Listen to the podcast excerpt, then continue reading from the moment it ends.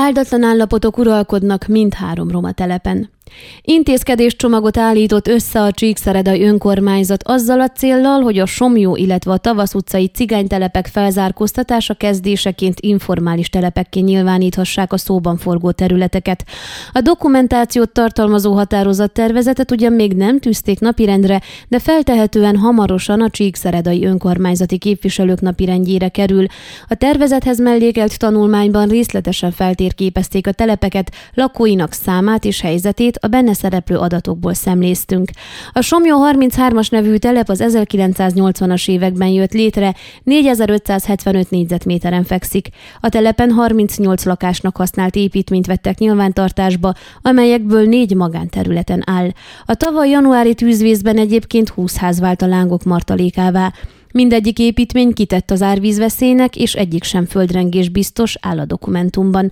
Az adatlap szerint továbbá a 38 háztartásos telep lakóinak száma 169, közülük 86 nő, a 14 év alattiak száma 82, mindenik roma származású. A tanulmányból kiderült az is, hogy a telepen mindössze 9 személynek van állása, a többi munkanélküli. 26 háztartás szociális segélyben részesül és ebből él. Kiugróan magas ebben a közösségben az írás tudatlanok száma, mint a dokumentumból kiolvasható, a 10-14 év közötti gyerekek közül 40-et nem járattak iskolába, illetve a 10 éven felüli személyek közül 40-en analfabéták. A Tavasz utcai egyes roma telepet elemző adatlap többek között a következő információkat tartalmazza. Ez a telep is a 80-as években jött létre, a 20.521 négyzetméterén pedig 41 család lakik. Kilenc építmény vitatott tulajdonviszony viszonyú területen, 24 építmény pedig magánterületen áll. Árvíz veszélynek 29 lakóépítmény van kitéve, a derítőállomás közelsége révén az egész telep kitett az egyéb szennyezés veszélyének. Egyik építmény sem földrengés biztos. Lakóinak száma 171, közülük 81 nő. Etnikai összetételük szerint 161 roma származású, 2 román, 8 magyar nemzetiségű. Az iskolázottságot tekintve is vannak elmaradásaik, 82 10 év fölötti személy nem fejezte be az iskolát, közülük 37-en írás tudatlanok. A 14 év alatti gyermekek száma 58, közülük 26-an egyáltalán nincsenek beiratva iskolába. A telep lakói többségének nincs munkahelye, a táblázat adatai szerint 163 személy munkanélküli, 6 személy nyugdíjas.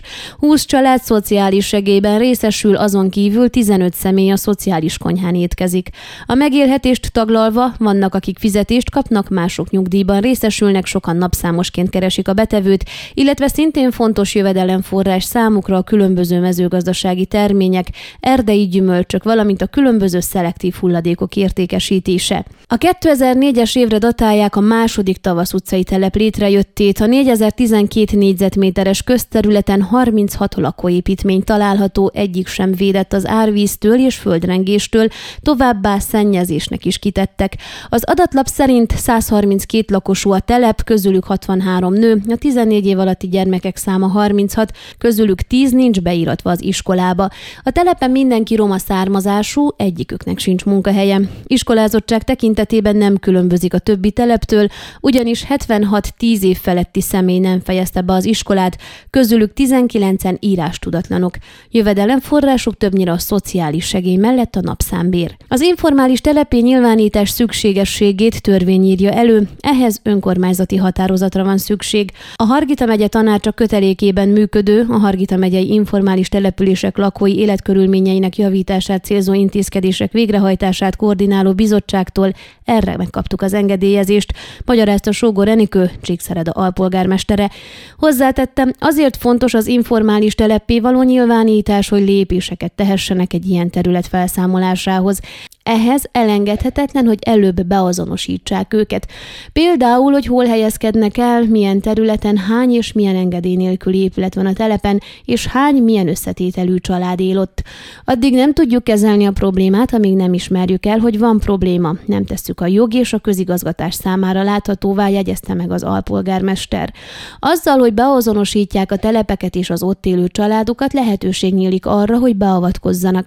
Ez azt jelenti, hogy biztosíthatunk számukra bizonyos minimális létfeltételeket és egyéb szociális szolgáltatásokat, amelyek rövid és hosszabb távon hozzájárulnak ahhoz, hogy a gyerekek iskolába járhassanak, a felnőttek szakképesítéshez, munkahelyhez jussanak, és ezáltal hozzásegítjük őket ahhoz, hogy kikerülhessenek a nyomortelep áldatlan körülményeiből, saját vagy bérelt lakásba költözhessenek, és beilleszkedjenek a társadalomba, vetítette elő Sógor Enikő. Hozzáfűzte, a minimális létfeltételek jelentik például a tisztálkodás lehetőségeinek megteremtését, de jelentik a beilleszkedés elősegítését is szociális felzárkóztató programok által, amelyek segítik a település tagjait munkahelyek megszerzésében és főleg megtartásában, iskolák elvégzésében, szakképességek elsajátításában.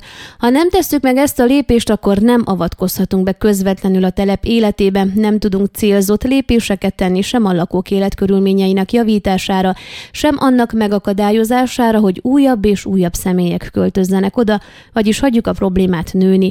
Úgy gondoljuk, hogy ez a rosszabb választás lenne, szögezte le az alpolgármester. Ön a Székelyhon aktuális podcastjét hallgatta. Amennyiben nem akar lemaradni a régió életéről a jövőben sem, akkor iratkozzon fel a csatornára, vagy keresse podcast műsorainkat a székelyhon.pro portálon.